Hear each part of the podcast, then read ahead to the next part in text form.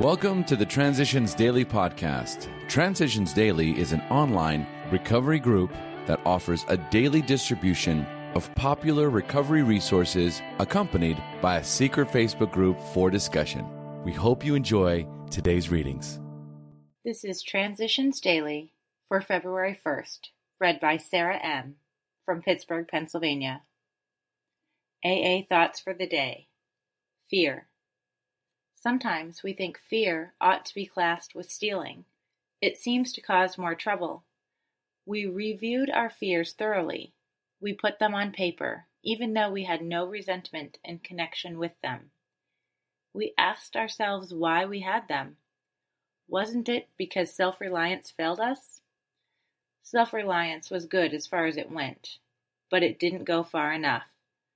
Some of us once had great self-confidence, but it didn't fully solve the fear problem, or any other. When it made us cocky, it was worse. Alcoholics Anonymous, pages sixty-seven to sixty-eight. Thought to consider. Situations I fear are rarely as bad as the fear itself. A A Acronyms. Fear. Forgetting everything's all right. Just for today, surrender, from A Practical Philosophy. We simply stop messing in God's business, and in my opinion, when we stop messing and stop worrying, we have turned our will and our lives over to God, or good, as we understand, or don't understand, Him. San Jose, California, U S A. Came to Believe, page one sixteen. Daily Reflections. Goal. Sanity. Step two gently and very gradually began to infiltrate my life. I can't say upon what occasion or upon what day I came to believe in a power greater than myself, but I certainly have that belief now. From twelve Steps and twelve Traditions, page twenty-seven. Came to believe. I gave lip service to my belief when I felt like it or when I thought it would look good. I didn't really trust God. I didn't believe He cared for me. I kept trying to change things I couldn't change. Gradually, in disgust, I began to turn it all over, saying, "You're so omnipotent, you take care of it." He did. I began to receive answers to my deepest problems, sometimes at the most unusual times, driving to work, eating lunch, or when I was sound asleep. I realized that I hadn't thought of those solutions. A power greater than myself had given them to me. I came to believe. As Bill sees it, moral responsibility.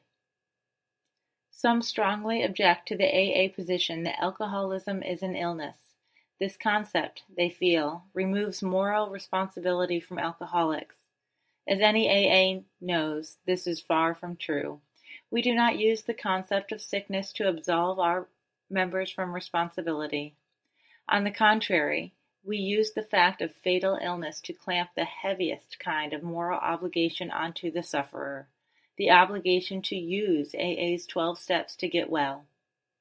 In the early days of his drinking, the alcoholic is often guilty of irresponsibility. But once the time of compulsive drinking has arrived, he can't very well be held fully accountable for his conduct. He then has an obsession that condemns him to drink, and a bodily sensitivity to alcohol that guarantees his final madness and death. But when he is made aware of this condition, he is under pressure to accept A A's program of moral regeneration. That's from a talk, nineteen sixty. Big Book quote, "But life among Alcoholics Anonymous is more than attending gatherings and visiting hospitals. Cleaning up old scrapes, helping to settle family differences, explaining the disinherited son to his irate parents, lending money and securing jobs for each other. When justified, these are everyday occurrences. No one is too discredited or has sunk too low to be welcomed cordially if he means business." From Alcoholics Anonymous, A Vision for You, page one sixty-one. twenty-four hours a day. A A Thought for the Day. When we think about having a drink, we're thinking of the kick we get out of drinking, the pleasure, the escape from boredom, the feeling of self-importance, and the companionship of other drinkers. What we don't think of is the letdown, the hangover, the remorse, the waste of money, and the facing of another day. In other words, when we think about that first drink, we're thinking of all the assets of drinking and none of the liabilities. What has drinking really got that we haven't got in A A? Do I believe that the liabilities of drinking outweigh the assets? Meditation for the day. I will start a new life each day. I will put the old mistakes away and start anew each day. God always offers me a fresh start. I will not be burdened or anxious. If God's forgiveness were only for the righteous and those who had not sinned, where would be its need? I believe that God forgives us all of our sins if we are honestly trying to live today the way He wants us to live.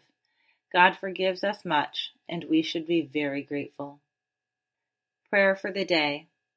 I pray that my life may not be spoiled by worry and fear and selfishness.